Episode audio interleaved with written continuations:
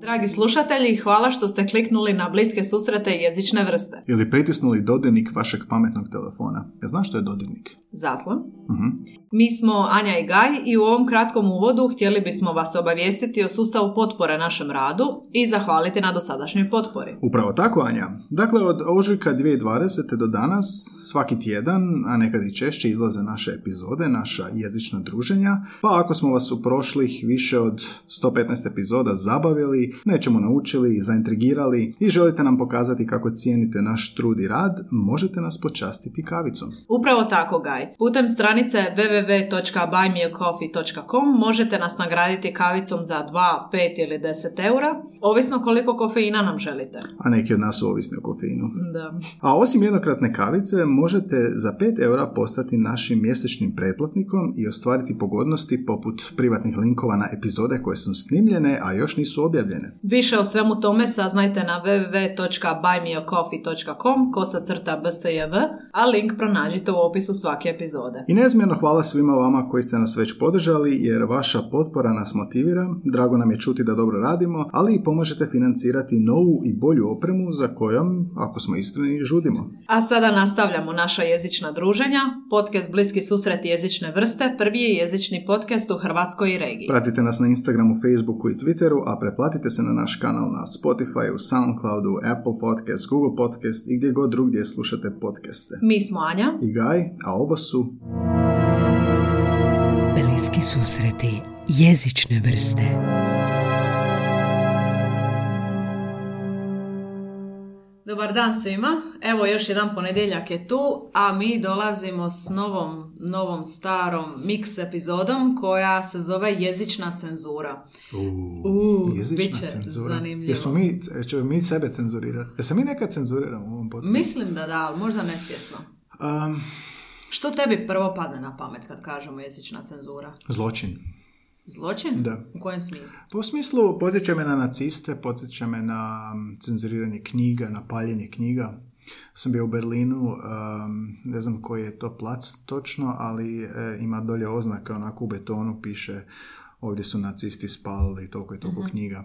To je prvo što mi padne na pamet. Općenito ima negativna konotacija, ali cenzura je uh, na neki način, po meni je kao nepravda. Prvi instinkt mi je kao reći nepravda, ja se valjda sjetim um, negativne cenzure. Ja sad ne znam pozitivne cenzure, to ćemo malo isto Da, to ćemo a, istražiti. proskopati danas. Da, a tebi što, što tebi je ovoga cenzura?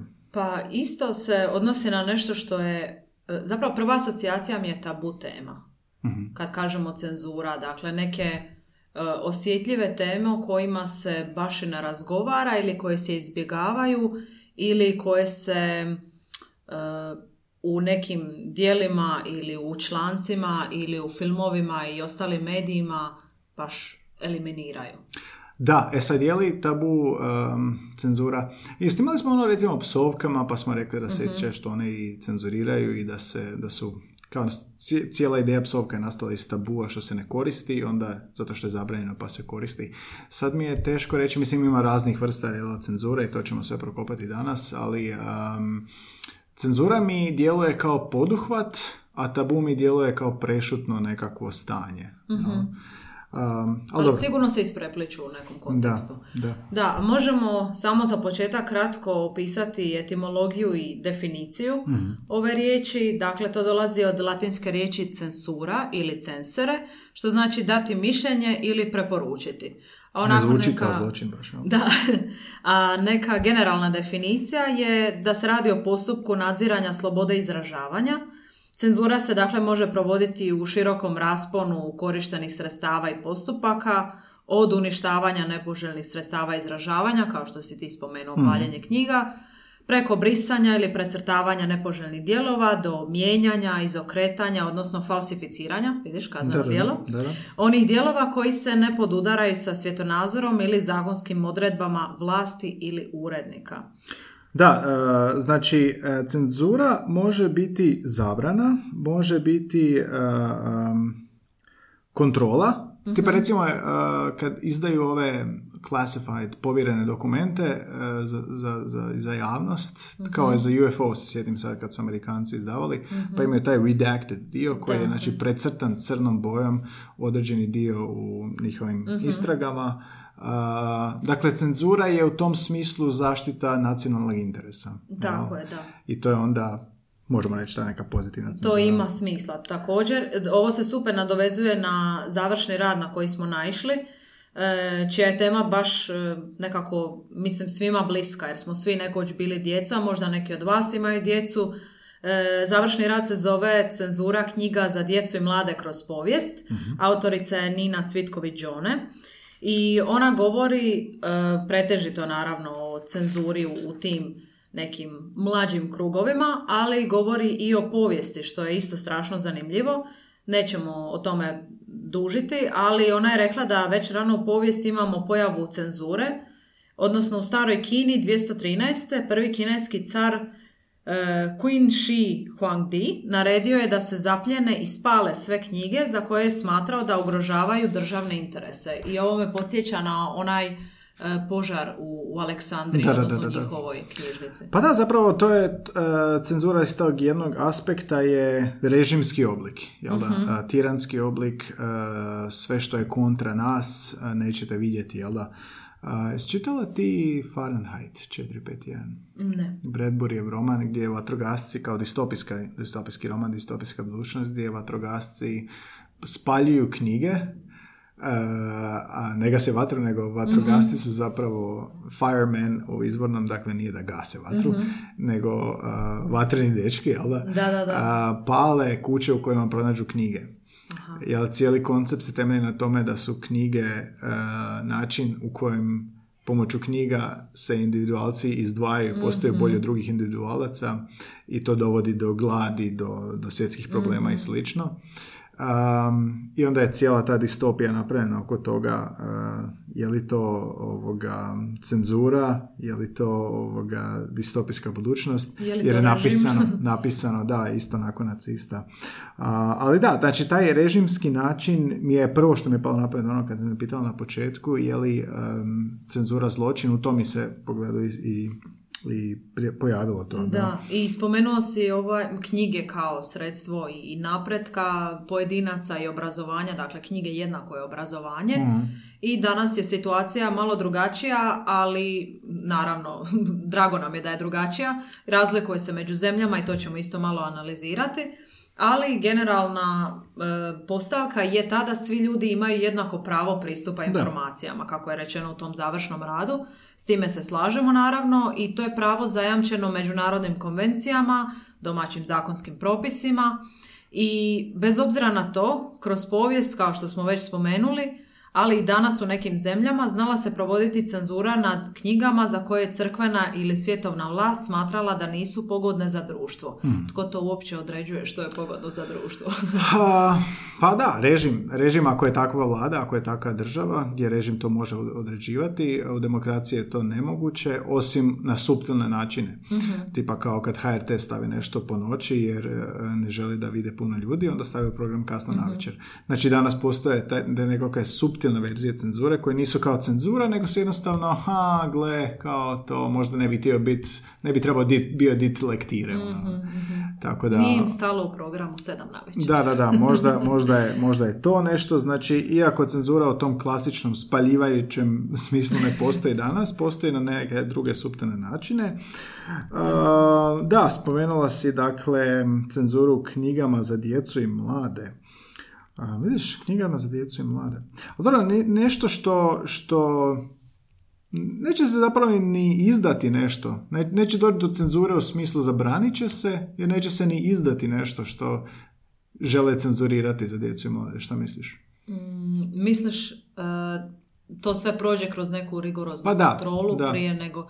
Pa to je svojevrsna cenzura da, zapravo, i uh, kad vidimo i slikovnice za djecu, prije i danas. Mhm. Danas su možda u, određenim, možemo ih nazvati pod navodnicima, naprednim zemljama, su puno drugačije i otvorenije i govore o širem dijapazonu tema poput, na primjer, LGBTQ prava mhm. i e, istospolnih brakova, e, zajednica, e, posvajanje djece od strane tih roditelja. Da, pa imaš ove slikovnice koje su u Mađarskoj zabranili, jel da? Njihov režim Orban zabranjuje spominjanje i korištenje tih materijala u mhm. nastavi. Da, mm čista je režimska cenzura u demokraciji. Tako je. Zapravo je očito da ipak tu postoji nekakva cenzura. Nije baš da je sve e, otvoreno i da svaki nakladnik može raditi što želi. Da, uglavnom, kad se podvuči crta, jel da, te cenzure su ideologije, jel da izlaze iz ideologija i onda kroji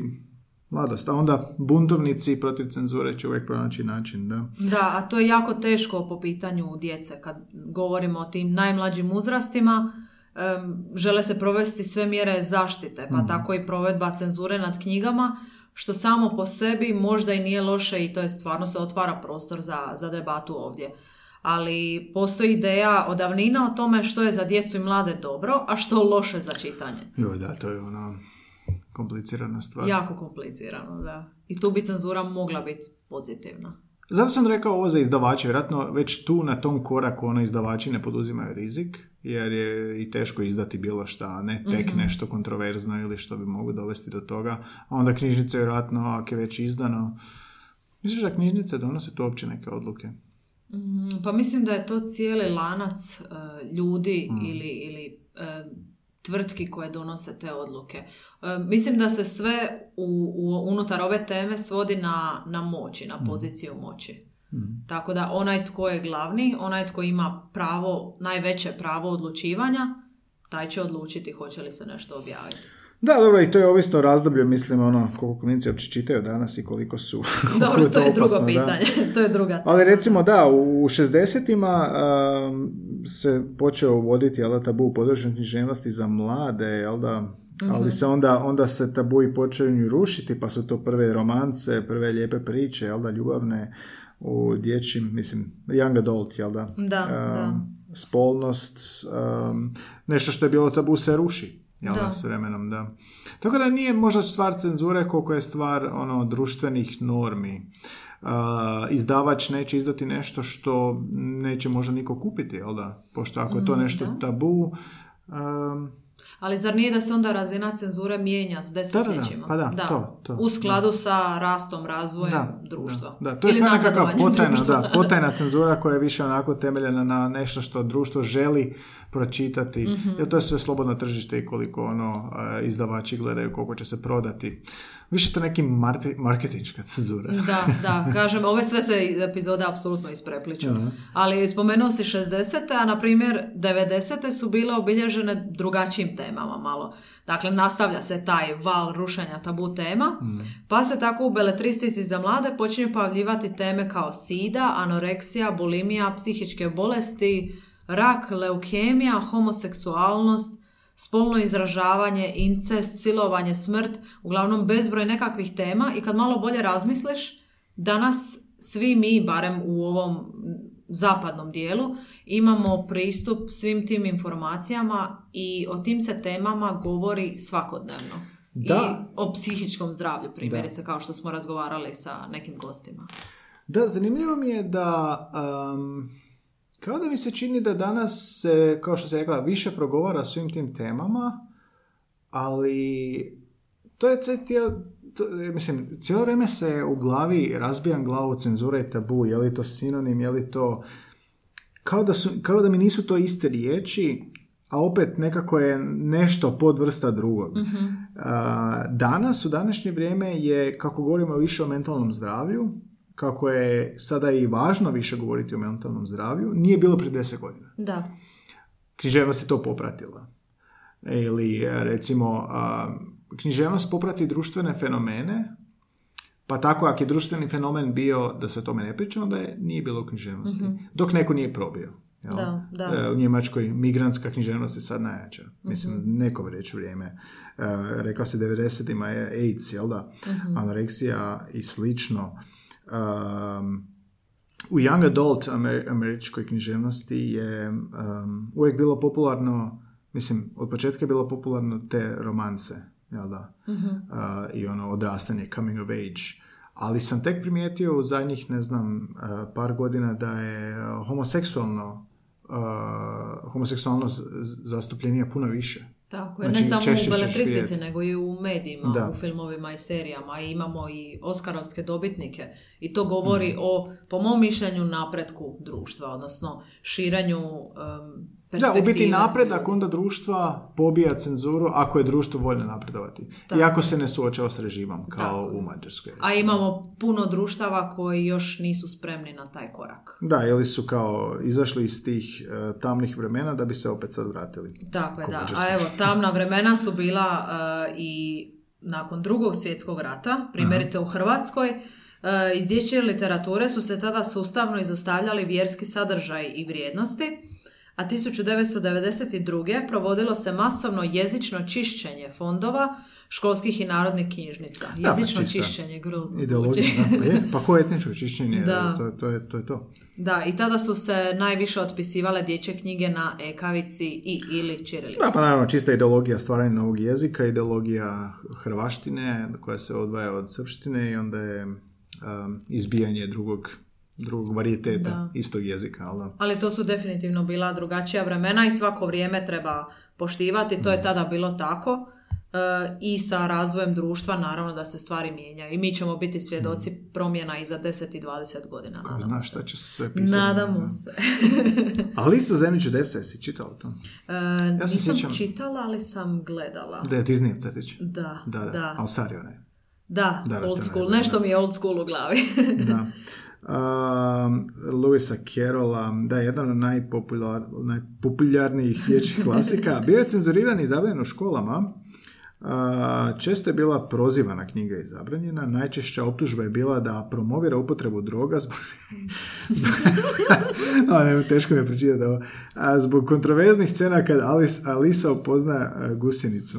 Prisutnost nargile da, i mijenjanje percepcije zbog pojedinih gljiva razbjesnilo je akademske ustanove, roditelje i vjerske skupine, što je dovelo do njezine cenzure 60-ih. Zanimljivo. A- Ja nisam dobila taj dojam dok sam je gledala. Da, dobro, nismo, nismo Amerikanci možda, da, da. A ne, zanimljivo mi je to kako ovoga, svako vrijeme nosi nešto što pogleda kao neprijatelja. Znači, ono, a, droga je recimo u kontekstu, jel da, u državni neprijatelj broj jedan, a, da sve, znači prisutnost nargile koja je ono praktički be, ono, beštetna, um, kako se svako vrijeme suoči s nekim neprijateljem koji odruči promatrati kao nešto što uh, samo da nemojte pričati o tome, uh, nemojte to koristiti i sve što upućuje na to prozvaće vas, jel da? Da. Neka je tu bila magija, jel znam da se Harry Potter često ovoga kao anti vjerski, ne znam, zaboravio sam već šta se događa tamo, da su uh, promatrali tako. Uh, znači, doslovno svako vrijeme uzima se za pravo nešto cenzurirati, nešto gledati. I sad se pitam što je, što je sada cenzurirano. Da. Mislim, ovisi naravno u kulturi, ali čini mi se da je najmanje u povijesti do sada.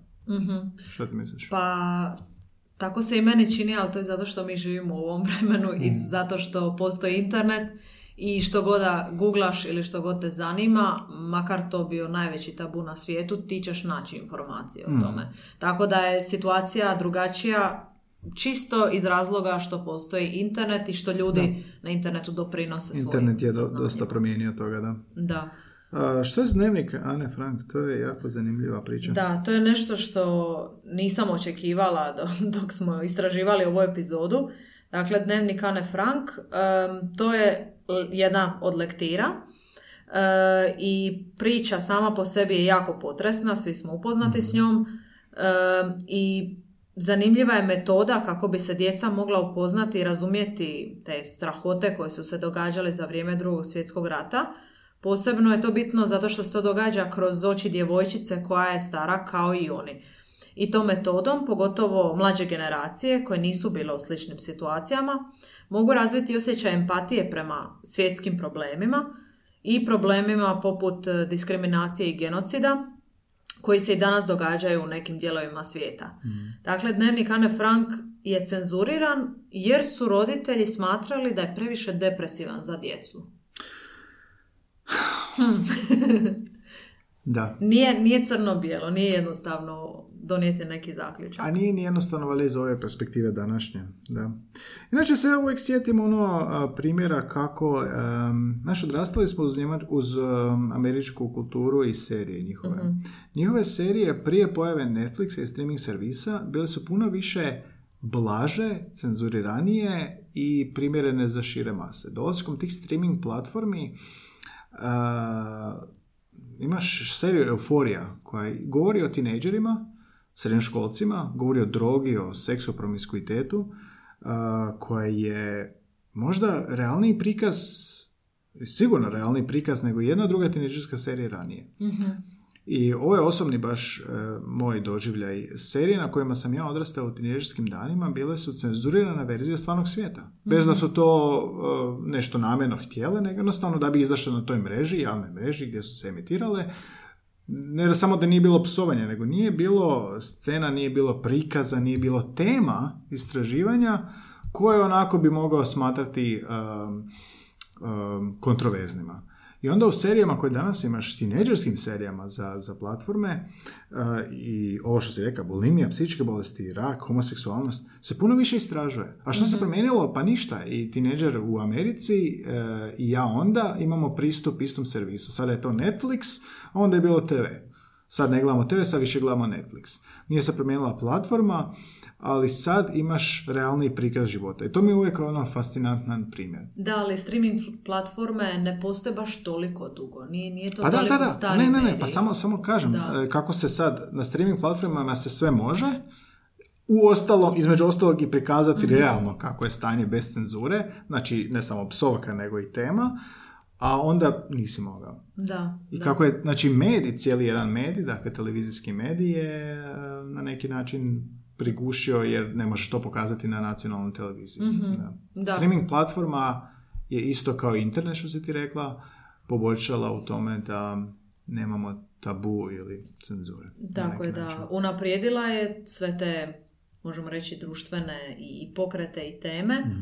i pomogla je približiti te teme mlađim osobama. Da, to si me pitala ranije. Da, misliš li da djeca mogu postati svjesnija osjećaja životnih koncepta kroz te e, primjere. Pa da, mm. ti imaš tu seriju Euforija koja je meni kao 30-godišnjak, 20, 20-godišnjak, cenzurirat ćemo ovo. šokantnija bila, jer ja usporedim tu seriju sa One Tree Hill serijom. mm Ili ne znam koju god hoćeš. Da, to je vanila verzija. da, doslovno vanila verzija. E sad, ja sam u formativnom razdoblju odrastao na vanila verziji i onda bi u životu primijetio ono, veliki kontrast između, između te vanila verzije i stvarnog života. Da. Dok, je, dok je recimo euforija sasvim ono, puno realniji prikaz života. I na Netflixu postoji čak serija pod nazivom, nisam još gledala, ali voljela bih Sex Education. Da. Mislim da sam da, naziv da, sve govori. I to pretpostavljam da nije samo eh, da njihova ciljna publika nisu samo tinejdžeri, već da i odrasli ljudi, stariji ljudi mogu Da, to mi je fascinantno. Znači, šta se promijenilo u deset godina? Internet. Znači, internet nam je pružio sad to što streaming platforme su nam pružile što nam uh, javna televizija nije pružila i sad mi uh, sad će neko imati cijelo odrastanje drugačije Tako ako je izložen tim serijama. Tako je. Da. I po meni je to odlično. Da, da, to je odlično. Ne, ja se, ja se kao žalim, ja se žalim, jel? Mm-hmm. Ja se žalim što onda nije bilo Ti nisi imao to iskustvo. Da, ja sam imao kontrast između onog što vidim na TV-u i ono što vidim u životu. Tako mi je to bilo, da osobna priča. se pričam na traumama što iznosim ovdje. Da. Baš smo ozbiljni danas, da, ali to je zato što snimamo na večer. Prvi puta na večer snimamo i ovoga, pa dobro nije tako loše kako sam mislio. Inače sam jutarnji tip. Ali dobro je, tema, šest tema nam je sjela, čini mi se, da. da. E, također, došli smo i do članka Nevena Svilara, koji kaže, e, naslov članka je o radostima cenzura. Ja, oksimoran. Da. E, I on govori e, ono što se u Hrvatskoj događalo prije gotovo 20 godina, u Americi se događa danas. I ovo je isto jedan od primjera što se tiče romana. E, u američkim knjižarama uskoro se pojavljuje novo izdanje romana Doživlja i Huckleberrya Fina, koji je po prvi put objavljen 1884. poprilično davno. A to izdanje će biti očišćeno od svih izraza koje bi afroamerikanci i američki indijanci mogli smatrati uvredljivima. ovaj urednički purgatori, kaže Svilar, Purgatori. kaže Svilar, odnosi se prije svega na N-word Da. i ta se riječ u Haku Finu pojavljuje 219 puta, a tek nešto manje u romanu o doživljajima njegovog prijatelja Toma Sawyera. Dakle, urednici knjige su N-word odlučili zamijeniti riječju slave, odnosno rob, s namjerom da tu knjigu vrate na popis lektira u SAD-u. E, I ovaj autor zapravo govori da nikoga u cijeloj ovoj priči nije zanimala činjenica da je autor knjiga o Haku Finu i Tomu Sawyeru bio gorljivi antirasist koji se na razne načine borio protiv ovog zla duboko ukorijenjenog na američkom jugu. A podsjećamo, ova, ova knjiga, ovaj roman izašao je krajem 19. stoljeća, Da, da. dakle poprilično davno.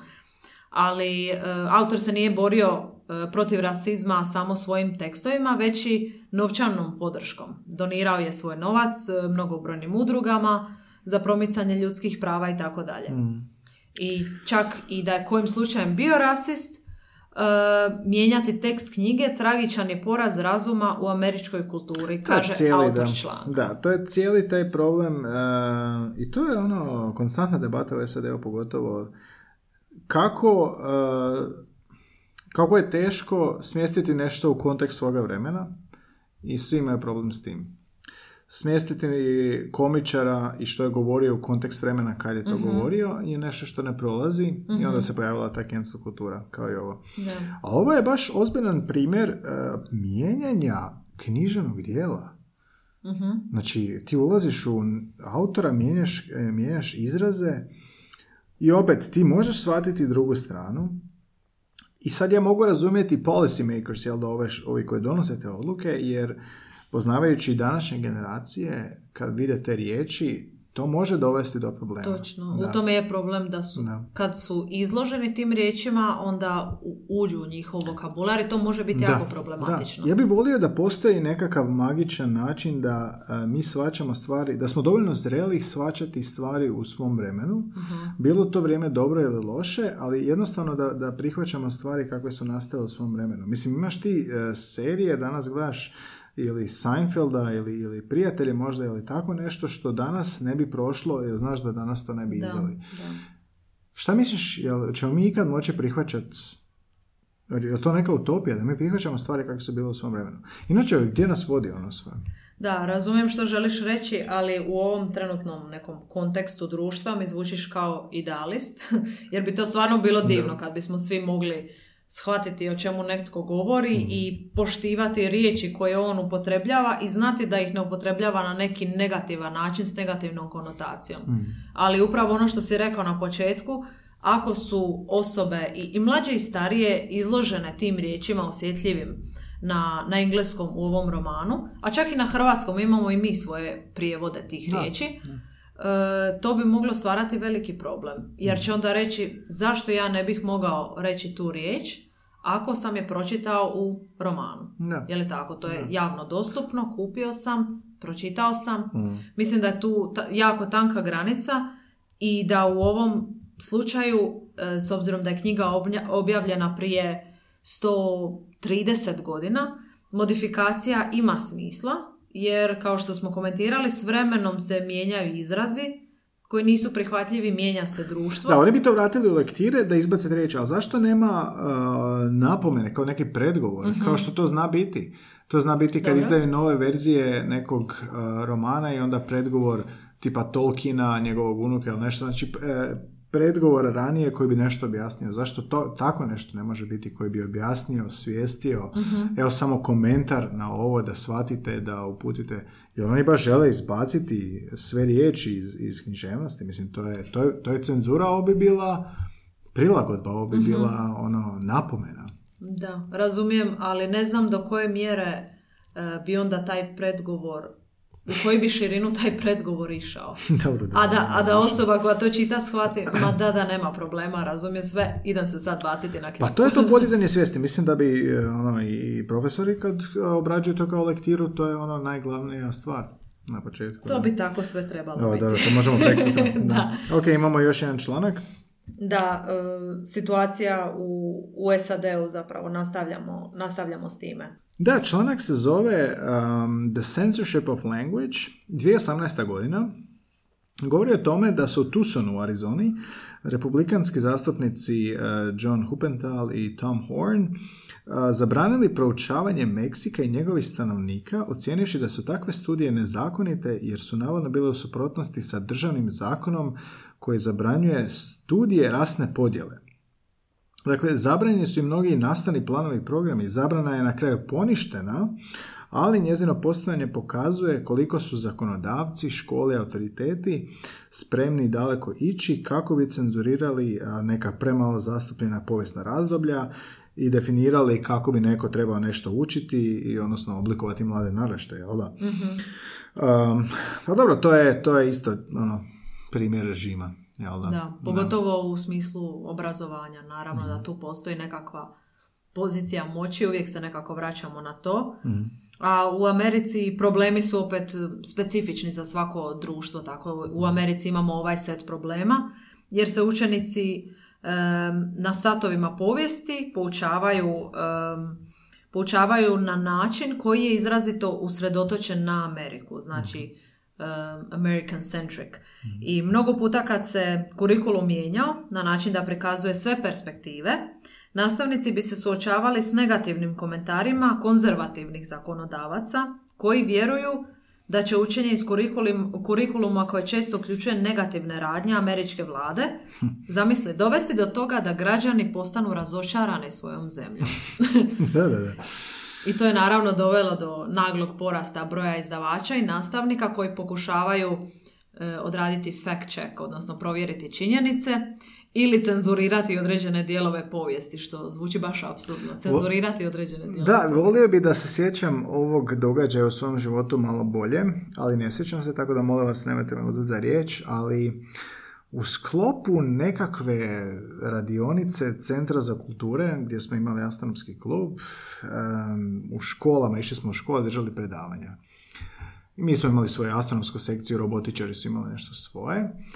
I jedna je, jedan je profesor uh, imao predavanje o tome, gledao je kako zajedničke povijesne događaje kako domo, kao domovinski rat predstavljamo mi, kako Mađari, kako uh Srbi, kako susjedi i kako umješane strane. uh I analizirao je udžbenike, znaš kako je to. I sad ne mogu se sjetiti do kraja priče, ali koliko se sjećam, ispada da nije to nekakva vrsta cenzure, nego jednostavno svaka zemlja nastoji naglasiti što je dobro napravila mm u svom dijelu. Da. Ne, ne da kritizira tipa da obrće činjenice, znači nije, nije toliko dramatično, ali je primijetio kako svaki udžbenik koji predstavlja svoju zemlju naglašava svoju zemlju više, njenu mm ulogu, nego što zapravo je ili u odnosu na ovog drugog. Da. To je možda jezična manipulacija, pa ali da, sve je to nekako isprepleteno. To je to, da. Znači, da ne bi bili razočarani svojom zemljom, da ne bi možda gledali loše nešto po tome, i čini se da su ono mladi i dosta ovoga, koji neće propitivati, mm-hmm, propitkivati. Mm-hmm. Ja ti ja objaviš ono članak na netu, to je ono podložno ispitivanju svega, bilo to znanost, bilo to podaci, ne, to je mhm. sve podložno. A imaš i te fact checkere online, jel da? Znači, da. online je teško zapravo prevariti koliko je bilo moguće prije i koliko je moguće u tim udžbenicima. mm Da. da. Ko zna što ima tim svim udžbenicama u srednjim školama? E, nismo se nikad bacili na čitanje udžbenika srednje škola. Ćemo iz Da, to, to bi isto bilo, bilo zanimljivo. Pogotovo jer sigurna sam da su se neke stvari promijenile. Samo ono, ne znam na kojoj razini. To isto što si rekao, ovisi od države do države. Ali kroz povijest jasno da nastavnici i školski program često prelaze svoje granice u poučavanju učenika o tome što je prihvatljivo, kao što si rekao, svaka država stavlja fokus na sebe, mm. e, što je prihvatljivo, a što nije. Imamo tu još jedan primjer e, romana e, J.D. Salingera, Lovac u žitu. Mm. I taj... Odličan. Da, da. Nekoliko je desetljeća taj roman bio zabranjen u školi zbog upotrebe psovki. Imali smo epizodu o psovkama. Iako je razlog školskog odbora za to bio dobronamjeran, neizbježno je da će učenici na kraju biti izloženi tom vulgarnom jeziku. Ali nerazumno je da škole kontroliraju ono što čujemo ili postavljaju određene dobne granice za takav sadržaj, e, jer ono što čujemo u školskom prostoru može biti cenzurirano ili ograničeno, ali u javnom diskursu nema takvih ograničenja. Mhm. Ma to su mračno 20. stoljeća. da, imam nekako, dok čitamo ovo i sad raspravljamo o tome, imam osjećaj da je 21. stoljeće nekako puno liberalnije, slobodnije, da mhm. nema toga, iako porastom ekstremiza, porastom nacionalizma, to se možda vrati nazad.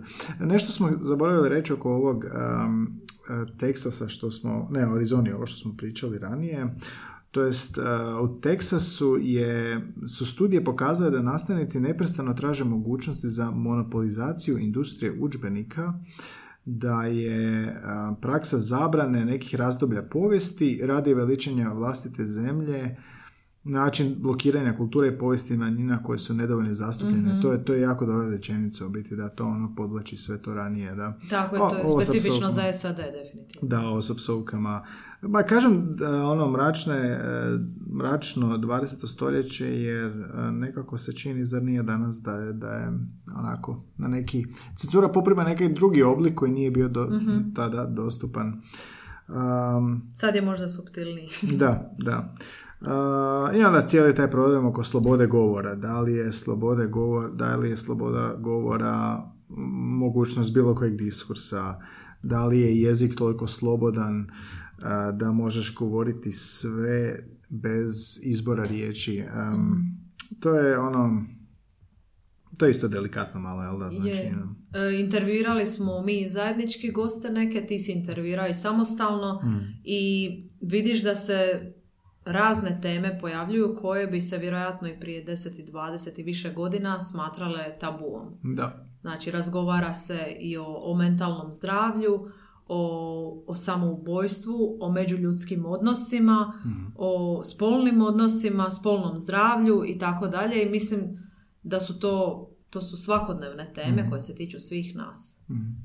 I e, Jako Patekar koji je bio u ovom podcastu, govorili smo o rasizmu i seksizmu u jeziku i on je dosta onako inzistirao na nekim stvarima gdje bi on rekao um, um, tipa kad ljudi koriste izraz radim kao crnac, uh, kad bi on upozorio ljude kad koriste taj jezik da bi to nešto što bi trebali izbjegavati, pa bi ljudi rekli pa nisam je rasist, da je upravo u tome stvar što ti jezikom perpetuiraš mhm. nešto što um, što ugnjetava manjinu ili što nije toliko ne bi trebalo toliko bio, biti diskursa barem po mhm. njemu. S druge strane, kad pogledaš što je dio frazeološkog rječnika online dostupnog na Instituta hrvatskog jezika, s jedne strane imaš čovjeka koji osjeća da je to ugnjetavanje cijele jedne rase, mhm i to je isto problem, problematika riječi, a s druge strane imaš borbu za anticenzuru. Znači to je toliko delikatno područje da, da, da. ne možeš, nije, nije ništa jednostavno, onda kontekst vremena, hoćeš kontekst vremena, hoćemo to ubaciti kao varijablu. Da.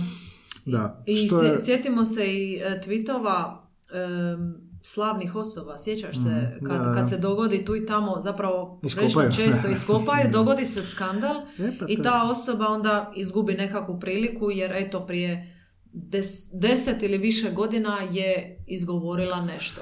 Što ne znači da je to u redu. Ne, pa to je i Aleks Surac Šarić kad je bio ovdje rekao, pitao sam, mislim da smo ga baš pitali to, što je, je da ono što je, pošto je dosta njegove komedije na internetu, je li da što za deset godina, uh on danas kaže da je to ono, da mu je to glavna ono stvar, preokupacija, šta će, mislim, ali mislim pomirio se s tim da ono... Da.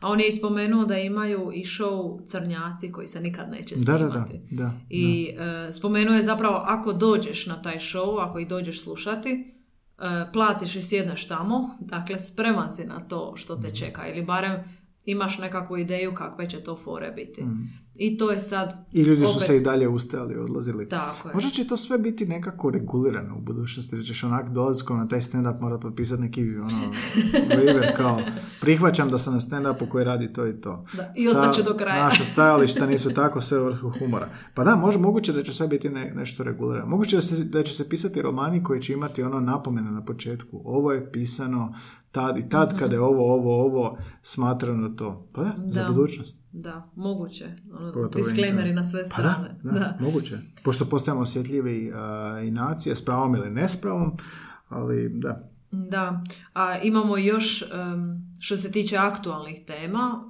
svima nam je poznat koronavirus, to je iznimno relevantno, a našli smo jedan članak koji je objavljen u ožujku 2020 E, taj crni ožujak 2020.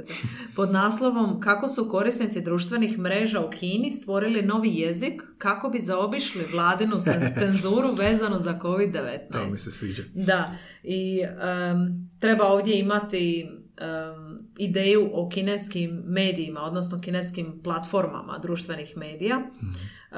i nije dovoljno samo nije dovoljno samo poznavanje kineskog, odnosno kako bi izbjegli najopsežniji sustav cenzure interneta na svijetu, toga smo, s time smo isto upoznati, korisnici interneta u Kini nemaju izbora nego stvoriti vlastiti riječnik za raspravu. novi jezik, Da, za raspravu o osjetljivim pitanjima. I ovaj se jezik naravno stalno razvija jer vlada stalno dodaje nove teme i termine koji su zabranjeni. Može ima neki podzemni riječnik, podzemni diskurs koji onda da. kao perpetuiraju kao paprika je tamo kod portira. da, da. to? Vidjela sam i tako apsurdne primjere. Imaš ovoga, to je bilo na... kad je bila akcija Indeks, ono kad su hapsili korumpirane profesore po mhm, fakultetima, ne znam na kojoj fakultetu je bilo, ali imali smo snimku kao pa su imali kodirani jezik. Paprika je kod portira. vrlo, vrlo neočekivano i kreativno. Da. Znači, nakon tako nešto Kini se događa, jel da? Jel imamo neke primjere? Nemamo. E, imamo neke primjere u, u smislu skraćenica, što je zapravo, mislim, i kreativno, ali i poprilično jednostavno. E, tako su se ti korisnici snašli i počeli su potrebljavati skraćenice duplo VH i HB za Wuhan i Hubei, a te skraćenice služile zapravo kao zamjenski izrazi za te pune riječi. Jer e, u siječnju 2020. E, korisnici te kineske platforme društvenih medija Weibo požalili su se da su riječi Wuhan i Hubei, gdje je epidemija počela, da su te riječi ograničene. I samo mali dio korisnika mogao je vidjeti postove koje sadrže te riječi, hmm. a kritike vlasti u tim područjima su ugušene. Opet, režim. Da. Na WeChatu, u jednoj popularnoj platformi, WeChat, kako poznato mi je, e, kombinacije riječi, recimo rečenici He Jinping ide, ide u Wuhan, su sustavno cenzurirane. I to je potvrdilo izvješće istraživačke grupe Citizen Lab. A imamo osjećaj da sve što kažemo u Kini da je to ono, očekuješ da će se tako nešto dogoditi, jer režim takav, da. I onda je počela ta skraćenica VH i HB. Da viš kako se ljudi prilagođavaju. Da. Ti ćeš mene cenzurirati. Da, VH, HB. Smislit ćemo svoj jezik, prenijet ćemo svoje poruke. Da, da, da, kao kodni jezik. Da. Uh, imam polaznicu koja mi dolazi, mislim, na instrukcije dolazi mala, ima 12 godina, 13 uh, i kada smo savladali, radili engleski sa strane, mi je njena mama rekla da sad više ne mogu ona i muž govoriti na engleskom kad žele da nešto čuje, jer ovo dobro naučila engleski. Da, kad se rekla, morate sad drugi jezik. E, tako i Kina. tak, tako i oni, da. Da, ali naravno da se korisnici uvijek snađu i uh, kako bi pristupili tim web stranicama mm. koje su blokirane, na primjer Facebook i Twitter, korisnici moraju potrebljavati VPN-ove. I sad kad se sjetim nekih situacija u Hrvatskoj, i postova, komentara, to jest objava, nekad pomislim da bi bilo dobro da su Facebook i Twitter blokirani kod nas. Napravio bi više stvari u danu. Da. A jesi li možda primijetio, sad kad smo kod društvenih mreža, da na Instagramu svaki post ili story koji sadrži izraze ili čak fotografije vezane mm za COVID, obavezno imaju nekakav link. Da, da, da. da. Mhm. E, ne znam sad točno koji je to link, nikad ne klikam, ali znam da mi se uvijek pojavi taj nekakav prozorčić uh, nege, nege dolje, da. Pa prepozna algoritam da si spomenula nešto vezano za, za pandemiju. I, to je nekako taj... Mm, Gledamo šta si napisao i onda te... Tako je, da, ali kod nas to ide recimo do te mjere, a u Kini je sve to navedeno zabranjeno, tako da ovo je nekakva naša inačica. Još i nama dobro, to ćeš Da, da, mi smo, mi smo ok, da. Ovaj, ali iako je kod nas situacija blaža, e, tu imamo i, i probleme jer zapravo svatko može govoriti i pisati o koronavirusu ili o bilo kojoj drugoj temi. Mm. i reći svoje mišljenje, što s jedne strane nije loše, ali to onda dovodi do neminovnog širenja dezinformacija, jer si ti spomenuo malo prije, ne možeš fact checkirati što je, koji je pravi izvor. Da, mislim, ono, žao mi je što u ovoj epizodi ne možemo, mislim, često bi mi dali neke konkretne odgovore, ali ovo je baš toliko debatna tema, delikatna, da, ono, šta sad, do koje mjere je cenzura dobrodošla, ako je uopće dobrodošla, kako balancirati slobodno govor. Dođe mi da kažem da ne treba biti cenzure u nikom pogledu mhm. i onda onako 45 upitnika sa strane je moguće da sve bi bilo jednostavno da nekako gledamo obrazovano na sve, da smo ono sazreli, ali ti imaš mlade naraštaje koji još nisu se susreli s takim nečim. Mhm. Mi smo sad iznali neke primjere koje ono, evo ovako je u svijetu, ovako se meni događalo s onim primjerima sa serijama i to. Mislim da ono, ako možemo podvući crtu i reći kao režimska cenzura, mislim da je to katastrofa, da je to zločin. Zato sam mm rekao na početku zločin. A za sve drugo je potrebno um, uključivost raznih stručnjaka od pedagoga, psihologa, um, donošitelja zakona, jel da, da zapravo u nekom dijalogu se odluči što, mislim, nije to izbacivanje, nije to cenzura, nego je više onako kao ne sad. Neću ti mhm, sad mhm. reći možda ovo, uh, pričekaš malo dok ne napraviš ovo. A opet onda, jel to, mislim, život? To je isto ono razlog zašto se Playboy ne prodaje djeci ili zašto se, mm ono, um, zašto štitete od da. da, to je jako delikatna tema jer se radi o djeci, ali imamo tu i spomenuo si i serije i, i Netflix smo spomenuli, odnosno te streaming platforme. Da. E, I spomenuo si uključivo, znači mi tu trebamo imati na umu sve, sve ljude unutar određenog društva, jer ne znam jesi li čuo, ali Netflix je bio uveo nekakvu cenzuru titlova. A titlove čitamo i mi, a čitaju i gluhonjeme osobe mhm. i kad ti vidiš nekakvu prazninu, unutar titla mhm. ili ako vidiš F pa tri zvijezdice iznad toga na, na engleskom titlovi recimo. Pa nisam vidio da imaju cenzuru. Onda, da, to, to je bila, bila nekakva debata na, na internetu, ljudi su mhm. se pobunili i s punim pravom. Zašto bi se to cenzuriralo? Postoji Netflix Kids, postoji Netflix za odrasle. I... A imaš onaj parental guidance. Kao. Ali recimo uh, Renato Samaržić je bio u podcastu um, koji je uh, baš govorio o LGBT jeziku mhm. i izrazima i dosta je, dosta, je toga iznio o tome uh, ono mislim LGBT je možda najviše kad govorimo o cenzuri i tabu. Mhm. Tu smo možda nekako kao država najdelikatniji još uvijek. Da, još nismo došli do tog stadija. Što je bilo s onim slikovnicama našima, ali to je izdano? Ona prva gej slikovnica Hrvatska. Da, sjećam se toga, ali nisam popratila tu ne priču. Ne znam događalo. Morat ćemo A mislim da je izdano, mislim da, je, mislim da nismo mađarska. da, nadam se. Dobri, da. da. ali sad smo spomenuli, ne znam, četiri, pet epizoda koje ćete, nadamo se, poslušati. Da, žao nam je što nismo pametniji da u ovoj epizodi nešto, ono, da donesemo neku mudrost. Više ovo nekako naš doživljaj i citiranje nekakvih svjetskih jel da, događaja naš doživljaj cenzure koje ono što više istražuješ o tome, što više kopaš, to je teže šta će da. biti danas. Da. Ali ja sam optimističan u vezi glede budućnosti. mm Ja isto. U vezi glede budućnosti. Vezi glede. Optimističan sam jer to što je manje, sve nešto manje tabu, sve se više prihvaća i razgovara uh stvarima, mislim da komunikacija se poboljšava na nekakvoj globalnoj razini o problemima kojima se suočavamo i sa samim time manje tabu a cenzura ostaje u tim mračnim, mračnim tiranskim a, režimima na koje i onak ne možemo utjecati, jer to je čista ideologija da. režim. Da. Ali mi smo i odrasli na taj način, barem djelomično, većim, većim dijelom smo odrasli. ne, ne, ne. Nego kroz ove neke novine i pojavu interneta i širenje informacija i širenjem uh, naših vidika tako da je nama to, sa ovoliko godina koliko imamo, normalno. A možda nekom drugom nije. Tako da je, ova epizoda je, naravno, iznijeli smo činjenice i neke članke i mišljenja drugih ljudi, ali ovo je baš naše subjektivno mišljenje i evo poklapamo se. A, još samo za kraj jedna anegdota.